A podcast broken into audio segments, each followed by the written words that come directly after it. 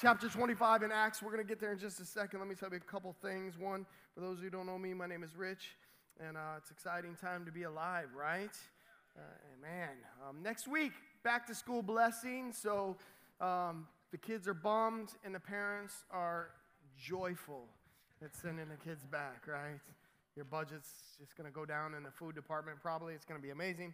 And um, we want to pray for these guys. They're going into, in what is a lot of cases, what I consider a hostile environment, an environment that wants to see their souls destroyed. Um, not in every case, but in some. So we're going to pray not just for the kids, but for our administrators, for our teachers, for our custodians, uh, anybody that is on campus, because we want God to send your children godly people who will come alongside of them and inject truth into their life and help direct them on the path of righteousness. So just get here next week. And by the way, that's a great time to invite people. Maybe your neighbor has 27 kids and they want them blessed.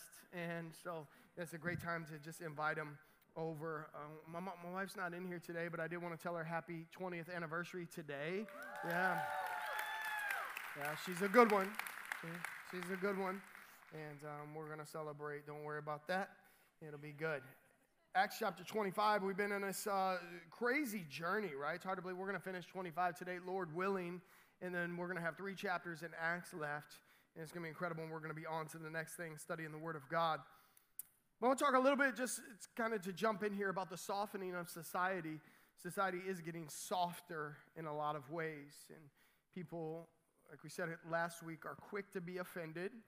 Yeah, very quick, super offended, super fast. Uh, people are very fast to quit something. Like, you hurt my feelings, I quit. Job got hard, I quit right? No, no plan B, just quit.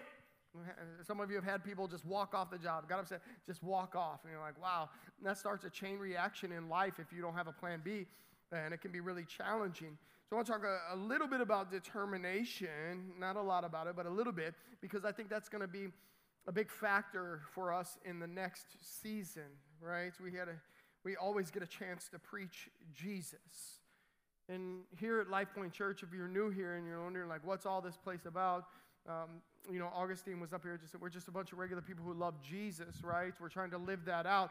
We don't necessarily preach a system of behaviors. Now, I want to carefully unpack that just for a second because there are some behaviors that come with this. But we don't preach a system of behaviors. We preach the love of Christ, right? And he loved us first, and so we love him. And out of a place in a heart of love for Jesus, behaviors should follow. If you're walking around saying, I love Jesus with all my heart, with all my strength, with all my soul, with all my mind, and you're acting like a crazy person all week long, something doesn't match up. And so we, we have to, you know, change what we're doing and let God speak through us. We love Jesus, and out of a loving heart for our Savior should flow obedience. You don't have to come to church, you get to come to You don't have to give, right? The Lord can take care of Himself. You get to give. You don't have to serve.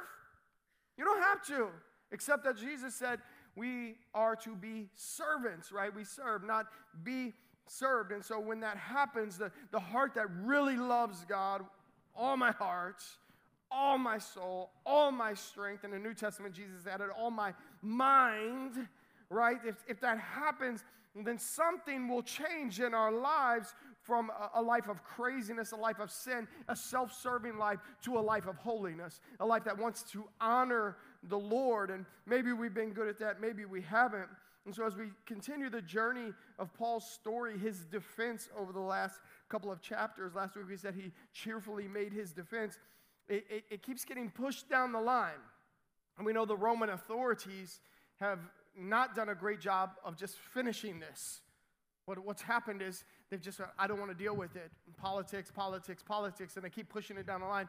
And hey, you deal with it. Tribune said, you deal with it. And, and Felix, and Felix to Festus today, and Festus to Agrippa, and Agrippa to Caesar. And uh, that's, this is how it goes. But there's this, this question that I was thinking about all week long, and it's really this are we guilty or not?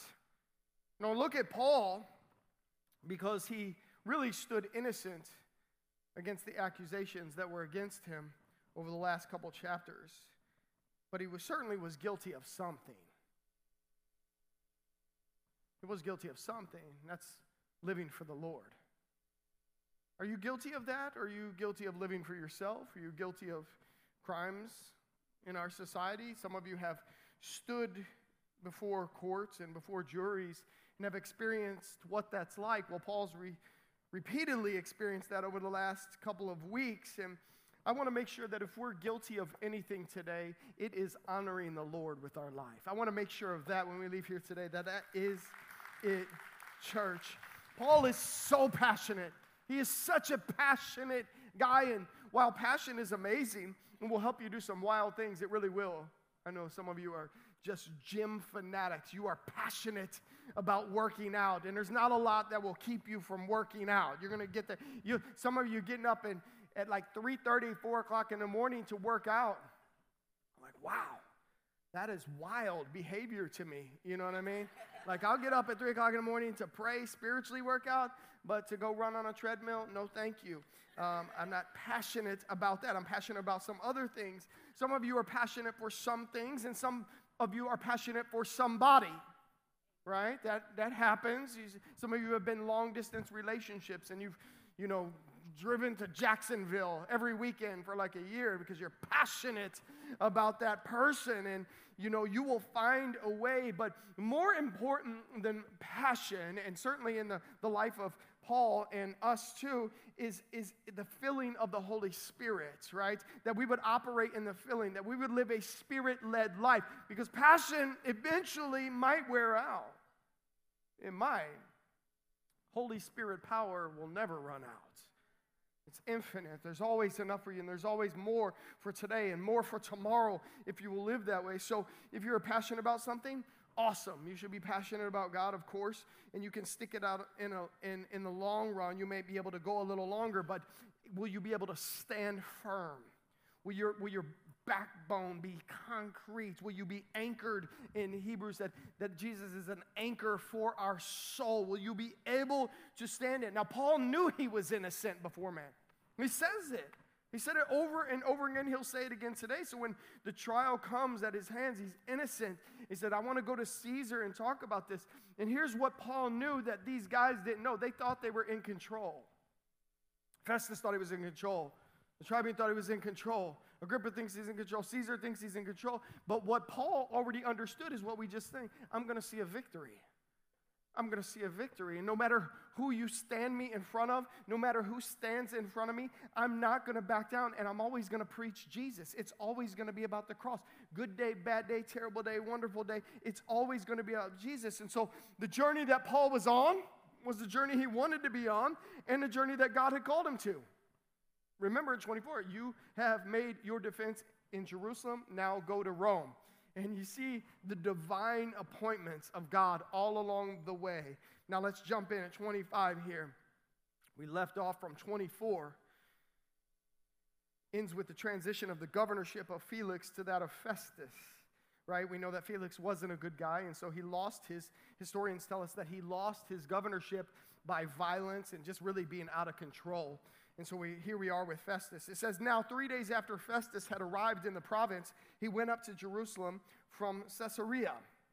Now, three days lets us know that he's, he's trying to do what he's supposed to do. His duty is going to go over here. I'm going to check on, let me check on Homestead. Let me check on Brickell. Let me check on here. Let me check on, I'm checking it. This is my, my area of concern, right? I need to take care of them. So I'm going to go put my finger on the pulse of what's happening. And immediately made the trip to Jerusalem. This is probably the most important city in the province. Verse 2 says that the chief priest and the principal men of the Jews laid out their case against Paul, and they urged him asking as a favor against Paul that he summon him to Jerusalem because they were planning an ambush to kill him on the way. Now, if you'll go back, remember, these are the same characters that took a vow not to eat until Paul was dead. That's how committed they were to seeing this man die. Like, can you imagine if I took 40 of us and said, listen, sorry, Fabian. All right, guys, there's 40 of us. We're, let's not eat until we make sure that Fabian's dead. What kind of horrific activity is this? This is what was going on here. So I want to talk to you about a couple of things here. This is two years have passed. They had not let it go. Bent as ever on destroying the apostle Paul. Let me talk to you guys and bring this present present right now for us. Do you know what happens when you hold on to bitterness like that? Do you know what happens? Do you think it destroys the person you're bitter against? It destroys you. You're holding on to it. Some of you are sitting here right now, and as soon as I said that, you start thinking about that person. You are so mad at them. You started scheming in that conversation again. You know, you, you, you dream up these scenarios where you're having an argument with that person. Some of you lay in bed doing that. If they say this, then I'll say this. And then they'll come back and say this, and I'll be like, yeah, but this. And then, then and then you got them in the end, and then you somehow go to sleep and sleep like garbage. Meanwhile, they're over there just resting. They don't care. They don't even know you're mad at them. And you're holding on to that root of bitterness. You are the one that suffers. You are the one that is miserable and dying inside. In fact, scripture says in one version that you become defiled. Listen to this Hebrews 12 it says, Pursue peace with all people and holiness, without which no one will see the Lord, looking carefully lest any fall short of the grace of God, lest any root of bitterness springing up cause trouble, and by this many become defiled. Defiled. You're dying inside. Some of you have let this root of bitterness get so deep inside of you, you're dying inside. And we walk in here week in, week out, like put on and slap on some band aids and come and then walk out and just hate people. That's not, that's not okay. These, these were religious leaders, but their, their, their actions here, as we unpack this, we look at this, this is a danger. This is, this is so evident that these guys weren't anywhere near God. Right? I mean, look at this. these are the people scheming to kill somebody, taking vows not to eat, lying, cheating. Listen, if your religion makes you a liar and a murderer, something is wrong. That is not the religion of the Almighty. That is not the religion of Jehovah. Now, I know some of you are like, this is why religion is bad. No, religion is not bad. You've heard me say this a thousand times. Bad religion is bad. The religion that does this, the religion of this, but the Bible says what? Pure religion is this that you what? Care for the widows and the orphans. So if the Bible says there's pure religion, that tells me there's good religion. There's pure religion. Bad religion is bad religion. Pure religion is pure religion. Pure religion is that you actually demonstrate the work of God in your life, that the Holy Spirit power is coming out. You operate in the overflow of life. You are ministering like you're supposed to. Self serving religion is never good. It's not good and it's rough. And so you get to decide today if you're going to leave here bitter or not. If you're here just to, to scratch something or check a mark off your list, you're, you're in the wrong place. I'm gonna ch- I want to challenge you. I'm not, I'm not here to make you feel good, I'm here to preach the gospel to you. I'm here to, to get you as close. I don't need to make you disciples of me. I don't need you to be like me. I don't need you to, to make disciples of Life Point Church. I need to make disciples of Jesus, right? I'm trying to teach you how to pick up a spoon and, and feed yourself with the gospel every single day. Don't, don't tell me I'm not being fed. If you've been in a church for years, pick up a spoon and eat. Open up the Word of God and eat. There's a feast there for you, right? It's not just Ezekiel said, I ate the scroll and it was sweet like honey, right? Now, I'm not saying chew on the Word of God, but what I'm saying is actually, some of you might chew on the Word of God. I actually bit my Bible one time when I, when I was talking about that. But, but the, the, get this, he just mm, get it inside of you. It's nourishment, it's life. It will change you, it will challenge you, it will, it will fill your spirit, right? It, it isn't always like, oh, I read that and it's just so much love and it just comes over me. Sometimes I, I'm like, man, I gotta, I need help. you know what I mean? I just need a lot of help. Anybody need help in here from the Lord? Yeah, we need help, right? There's this. So you get to decide if you're going to become like these guys or not. And I don't care if you've been in the church for 150 years, you don't need this kind of attitude. The longer you've been in the church, the more you've grown up in the church, the lower you should stay. I've told you this before. I'm, I'm always trying to be this way. I'm, I want to be Oh, you're the pastor of the church. I'm the chief servant of this place. Right? If I want you guys to worship, I should be the chief worshiper in this house, right? I want to, I want to be over here. I'm going to be worship. If I want you guys to pray, don't you think I should be praying? Don't you think I should model that? If I'm going to give, don't you think I should? If we're going to talk about generosity, don't you don't you think we should do that? If, I, if I'm going to say read your Bible, don't you think? If I'm to say carry a Bible, don't you think I should do this? I'm not saying do things that we don't do, this, but it isn't about religion. It's, it's about discipleship that we're trying to get you on this path to. Now, listen, 4 says Festus replied that Paul was being kept at Caesarea and that he himself intended to go there shortly. So basically, he refuses their request for a change of venue. This is very law like, right? This is one, one way that God was divinely catering to Paul's path. It wasn't, Festus wasn't controlling anything. Five says, So he said, He, let the men of authority among you go down with me, and if there is anything wrong about the man, let them bring charges against him. So he's saying it's okay to have another trial, even though there have been many trials already. But he said this is not going to happen in Jerusalem, it will happen in Caesarea. Now, after he stayed there among them, not more than eight or ten days, he went down to Caesarea. On the next day, he took his seat on the tribunal and ordered Paul to be brought. So here he is on trial again. And when he arrived, the Jews who had come down from Jerusalem stood around him, bringing many and serious charges against him that they could not prove. Isn't this the case over and over again? They come just hurling accusations over and over again, zero evidence. He's already said, You told me I defiled the temple. I didn't defile the temple. You told me that I was inciting riots. I wasn't inciting riots. I wasn't doing any of this stuff. Bringing it. Now, I want to tell you something. I don't think there's very many of you who have had a bunch of accusations against you for being a Christian. Maybe that people thought you were goofy or something like that. That's not persecution. Okay, so we're clear. It's not persecution. But this is something I believe that is going to increase rapidly in our society. If you are not going to have a backbone and a determination, and you're not going to live with the Holy Spirit's power, you're going to be caught off guard. We're going to see, I want, I want to take you on this journey real quick. It's always been here. We're talking about Paul. It's, it's gone through, and by the way, all over the world right now, there are people hiding their Bibles so they don't die right? There's people who are gathered in rooms. I've been in many of these rooms.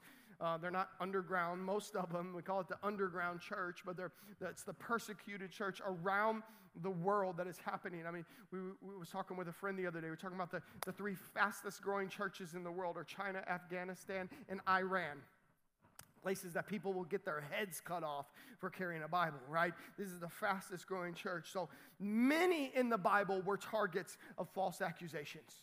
Remember Joseph? He's in Potiphar's house. Remember that story? Potiphar's wife, she just really liked him. Apparently, he was a good looking guy, and she tried to chase him down, tried to tear off his clothes, right? He ran out of there like he should. By the way, young men, young women run from that kind of environment. But, but he, he was accused, it ended up in the prison. Daniel, right? Same situation as this, but but there's a different agenda today. There's a different agenda coming our way. And like it or not, it's a sexual agenda that they're trying to march. This is what Pastor Martin Sedra from Echo Church said is the religion of the day. And if you don't bow to the religion of the day, there will be persecution for you. Now, it's starting to rear its ugly head. It's going to happen more and more. I believe this. But here's, here's the problem this is where I believe many will fail. They will fail because in trying to be helpful or not to offend somebody, right? Or not to hurt people's feelings or this, that, or the other, they will back up. They won't stand firm, right? And they will fall. They will fall. They will fall and they will fail because they will bend their knee to someone who is not the Almighty. It's going to happen. It's going to happen.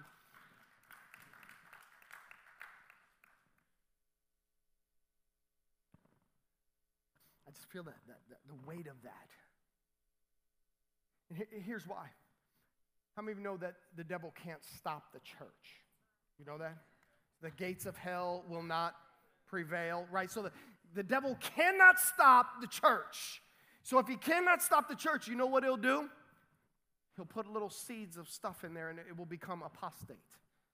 Right? So little things just because I don't want to I don't want to share, I want to do this, I don't want to hurt. And so oh, we want everybody to be comfortable. It's like, man, I just told you. Sometimes I read this and I'm uncomfortable.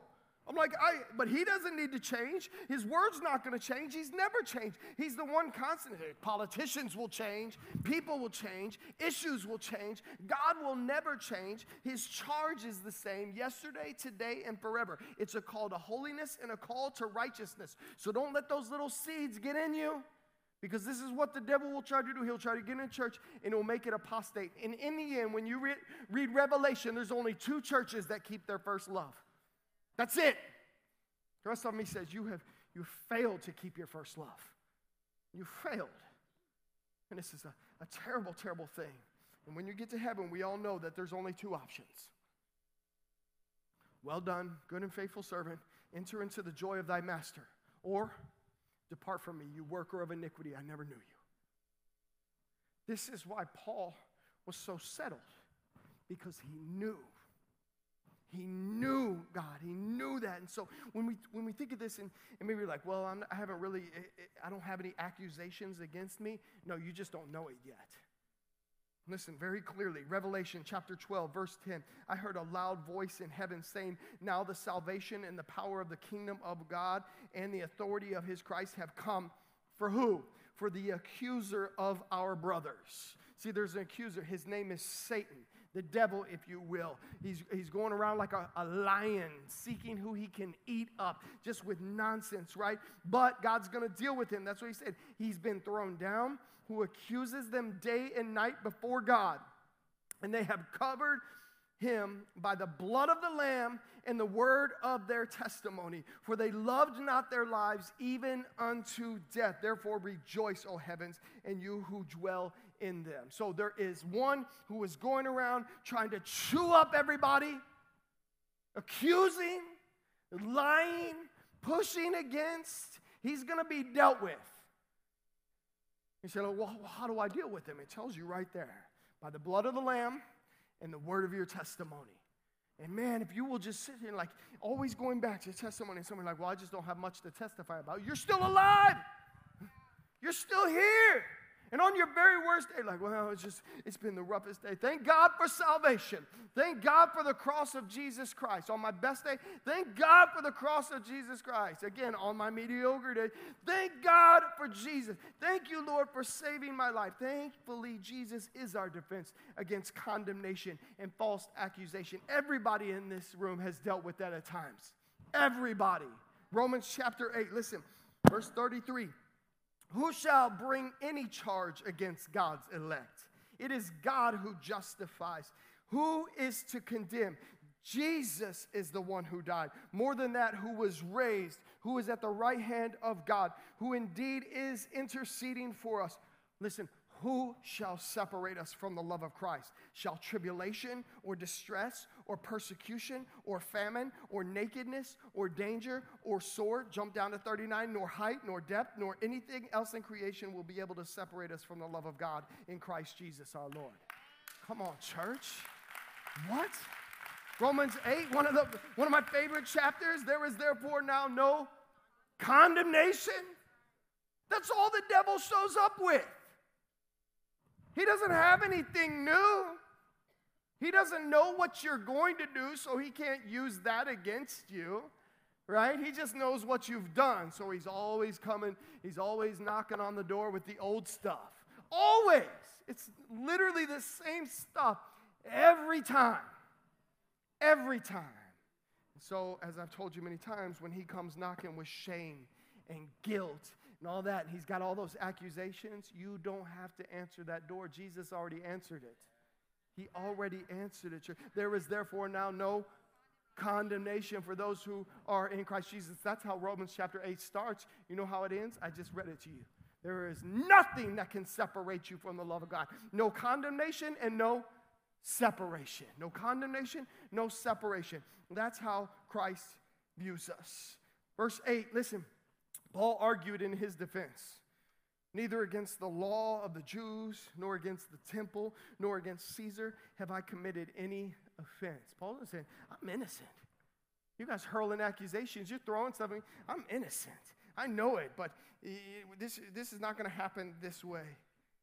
9 said, But Festus, wishing to do the Jews a favor, politics, politics, politics, said to Paul, Do you wish to go up to Jerusalem and to be tried on these charges before me? But Paul said, I'm standing before Caesar's tribunal where I ought to be tried. To the Jews, I have done no wrong, as you know yourself very well. Ooh, now he's now he's putting, he's like, you, you know. You know. This is one of my favorite things to say to people now when they, they know the gospel but they're not living right. I'll just look them dead in their eyes like, you know. They'll look down, they're like, they don't want to look at you when you hit them with that. Like, you know, because they know, right?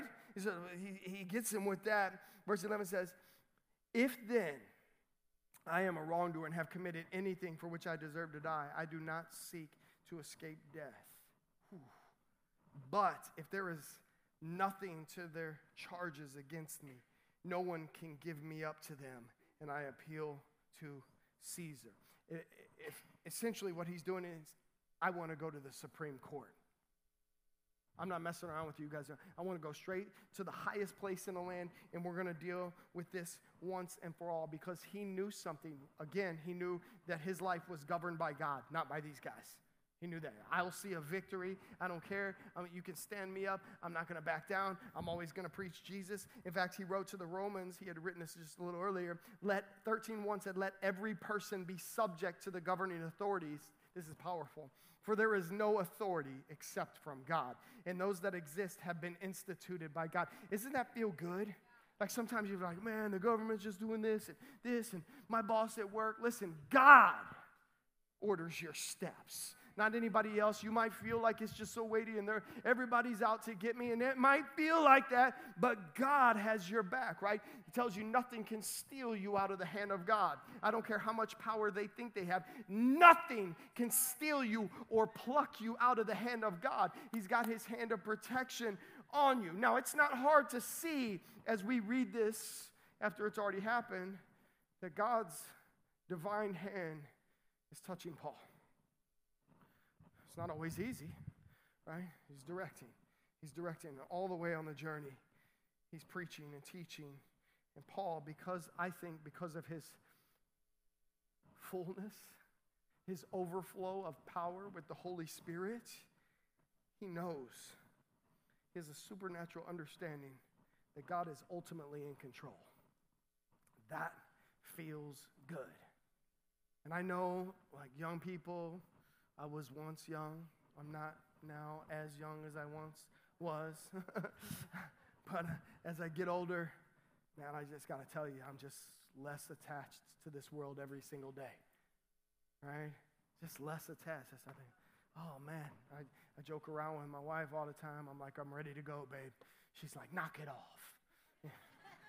In China, in China, they always go, pss, pss. that means like, don't talk about it. Like, well, you're going to be better off. this is going to be better off, you know. Probably retire and just kick back and not have to deal with me. That'd be amazing.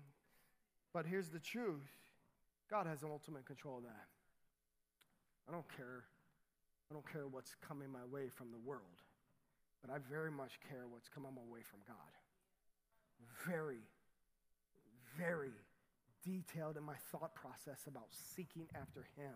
Matthew 6:33, seek first the kingdom of God, and all these other things will be added. Instead of getting it backwards, like, oh, I'm gonna seek this and this and this and this. This is why when people move away from home, they can't wait to get away from homestead.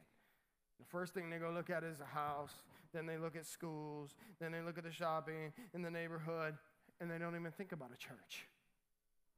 You know how many emails we get from people going, we just can't find a place like Life Point? And, and like I take that as praise God. Praise God for that. But that should have been the first thing on your list.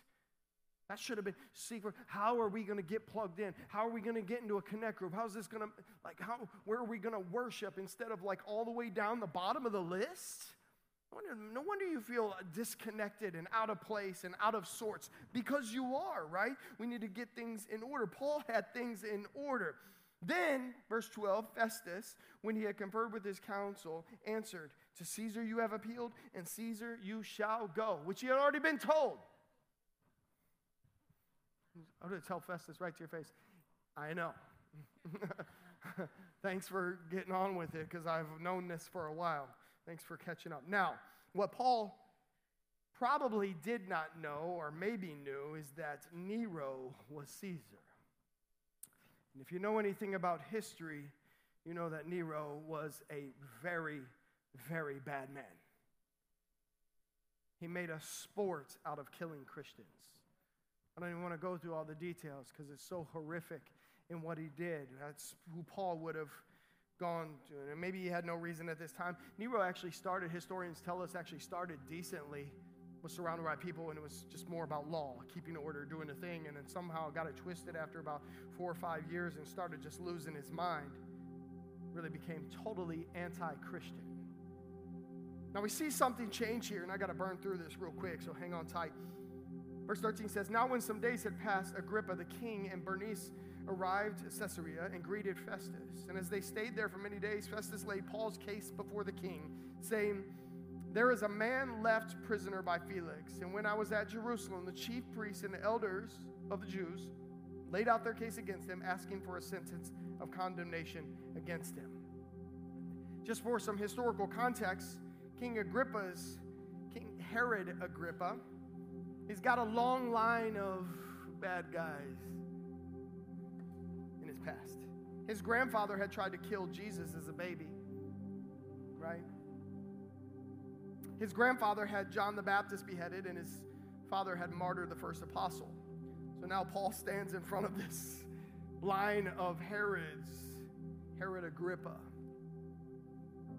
I mentioned in the second service that my dad years ago preached a sermon called The Herod Factor essentially what the premise of the message was this is that there's always a Herod trying to take you out. It might not look like a person, it might be a thing the devil himself, but there's always a Herod in your life. You know, that's trying to do this, and you might have to flee to Egypt. Mary and Joseph fled to Egypt, or you know, John the Baptist sent a letter to Jesus right before he died. Sometimes you, you, you might have doubt in your life. Jesus called John the Baptist the greatest man who ever lived, and right before they were going to cut his head off, he said, Are you sure you're the one? Jesus called him the greatest who ever lived. He just needed some certainty because they're going to cut my head off, man. Are you sure you're the guy? And like, I, be, I believe, but help my unbelief, right? There's always a Herod. 16, he said, I answered them that it was not custom of the Romans to give up anyone before the accused met the accusers face to face and had the opportunity to make his defense concerning the charge laid against him. Now, Paul had already made his cheerful defense, right? And he's Festus is breaking this down for King Agrippa because he wasn't there. The problem is, Festus wasn't really there either. Felix was there, the tribune was there from before. So they're all kind of mixed up here. 17 says, When they came together, I made no delay, but on the next day I took my seat on the tribunal, ordered the man to be brought. When the accusers stood up, they brought no charge in this case of such evils as I supposed. So they made their case against Paul, and Festus was like, I really didn't see anything that crazy. Rather, they had certain points of a dispute with him about their own religion. And this is my favorite line of the whole passage. And about a certain Jesus who was dead, but whom Paul asserted to be alive. If that is the tension from the people, can you imagine preaching so passionately about the cross of Jesus that it just threw the enemy into an uproar. This is, I mean, this is it. It's like I'd, all the other stuff they said against him, I really don't see any charges there. But man, they were really concerned about their own religion and about a certain Jesus who apparently died but was totally alive. Paul wrecked these guys with the presentation of the gospel. He wrecked their heads. They couldn't stand it, right? And even with Festus's limited knowledge, right? He, he understands something. So even as one who's not even a believer, God, he's sending out the gospel. Watch what happens. Watch what happens. Being at a, a loss on how to investigate these questions, I asked whether he wanted to go to Jerusalem and be tried there regarding them. But when Paul had appealed to be kept in custody for the decision of the emperor, I ordered him to be held until I could send him to Caesar. And then Agrippa said to Festus, Now remember, this is the king. I would like to hear this man myself. Tomorrow, said he, you will hear him. Now, the, the gospel has Agrippa's attention. Like, why would this guy be on trial for talking about that? That doesn't make any sense. I'm. You've got my attention. Now, we're going to hear the story, Lord willing, next week where Paul just presents the gospel to Agrippa. In fact, he gets him so twisted up, you're, you're going to see it. Agrippa's like, You're about to get me, bro. you're about to get me with this, right? So it says on the next day, Agrippa and Bernice came with great pomp. Of course they are. They're the king, the pomp, the circumstance. Let, let everybody know that I have arrived. And they entered in the audience hall with the military tribunes and the prominent men of the city. Then, at the commands of Festus, Paul was brought in. And Festus said, King Agrippa, and all who are present with us, you see this man about whom the whole Jewish people petitioned me, both in Jerusalem and here, shouting that he ought not to live any longer. But I found that he had done nothing deserving death. And as he himself appealed to the emperor, I decided to go ahead and send him. But I have nothing definite to write to my Lord about him. Therefore, I have brought him before you all, and especially before you, King Agrippa, so that after we have examined him, I might have something to write. For it seems to me unreasonable in sending a prisoner not to indicate the charges against him. Festus didn't even have anything to write.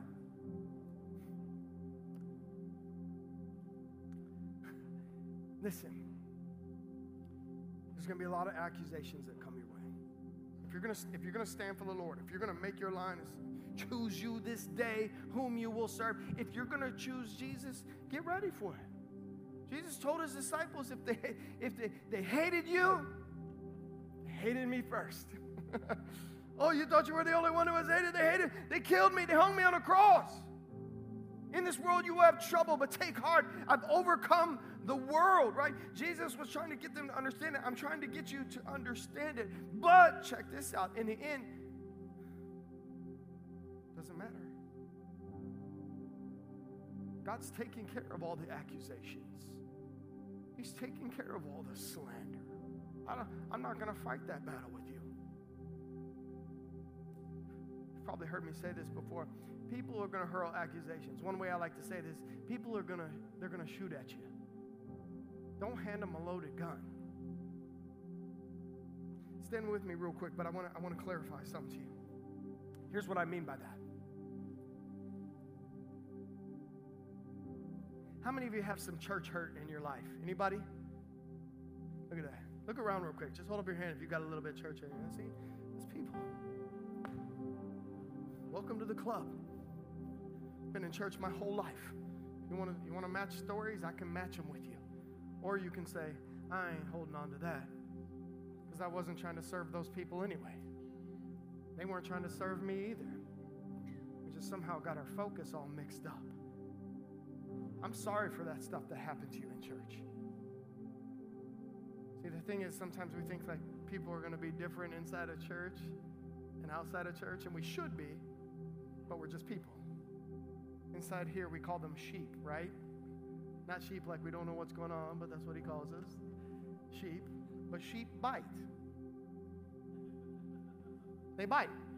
That's what they do. If you hang around them long enough and you stick your hand in there, you're going to get bit. They're sheep. That's what happens. This is why we need a Savior. This is why we need help. We need the Holy Spirit operating inside of us so that He'll help us with love and joy and peace and patience and kindness and goodness and faithfulness and gentleness and self control because on their own, sheep really aren't any of that. And all of the negative attention the church has gotten over the years, I think maybe, not always, I don't like picking on the church much. I say maybe, maybe we've, we've given the world a gun to shoot at us. We've loaded it for them. Right? Oh, you go to church? It's just full of what? Say you know.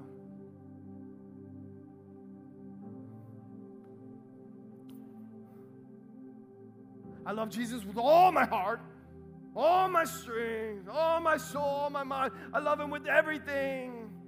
But it's Friday, and I really love Fridays. Shoot at our church.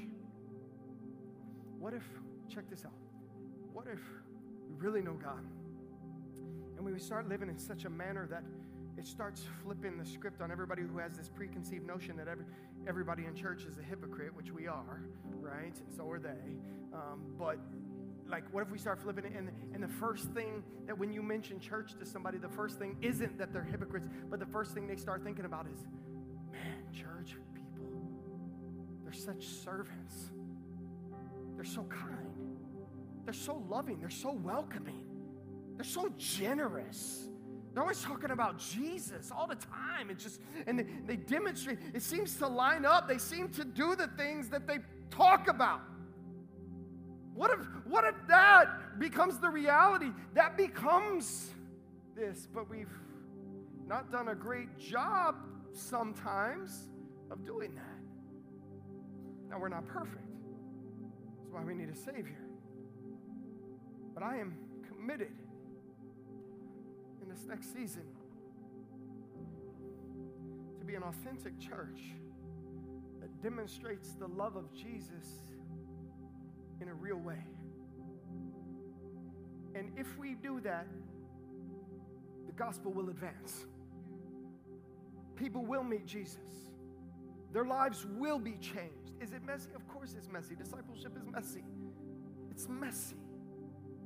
But I'm committed to present Jesus in a way really grabs people. I mean, grabs them. Festus was presenting Jesus before Paul even gets to Agrippa. Agrippa's like, What's this about?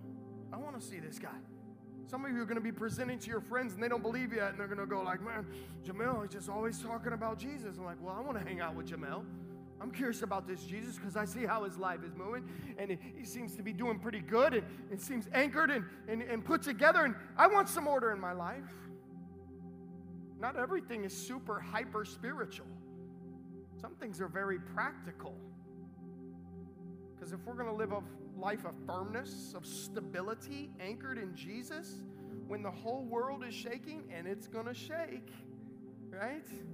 Abraham, when he went walking, Hebrews tells us that he went looking for a city whose foundation is the Lord's. You want a foundation in the Lord's? I will build my life upon you. I will build it. You can sing it or you can do it. Or you can do it and sing it as a testimony because we will overcome by the blood of the Lamb and the word of our testimony. Would you bow your heads with me today?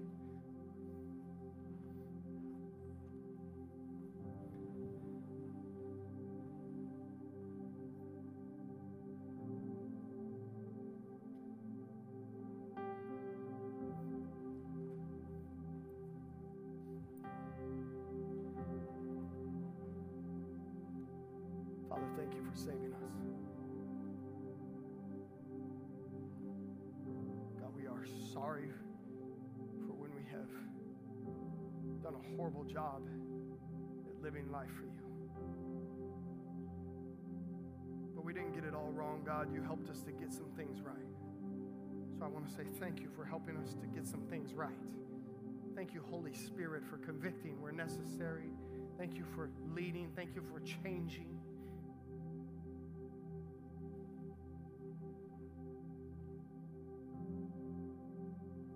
God, it's not by power nor by might, but by your Spirit. Changing our hearts. You are transforming in here. You're renewing. You are filling. You are shaping. You are molding. You are making. I even believe that you are imparting into people right now a missionary spirit, a prophetic spirit, a pastoral calling right now.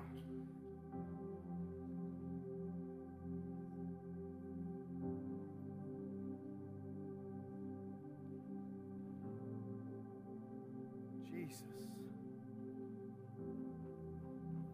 Jesus.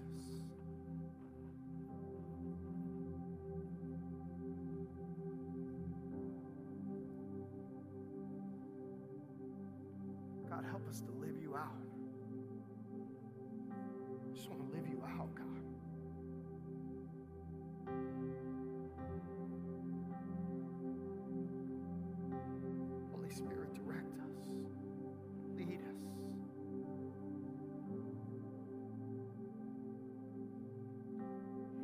Us of ourselves, save us from ourselves, God.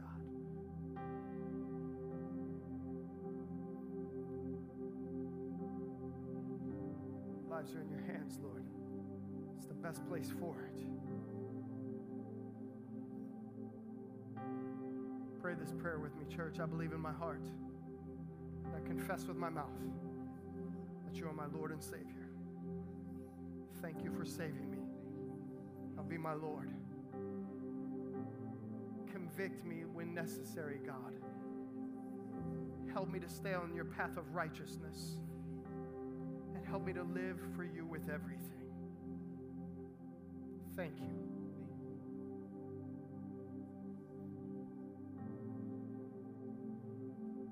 Father, thank you for this time. We thank you for everybody in the room. It's not by accident that they're here. I'm so thrilled that we get to do this. We're excited about this next season. I pray that the heart of Homestead and the hearts in Homestead will be transformed by your love and grace.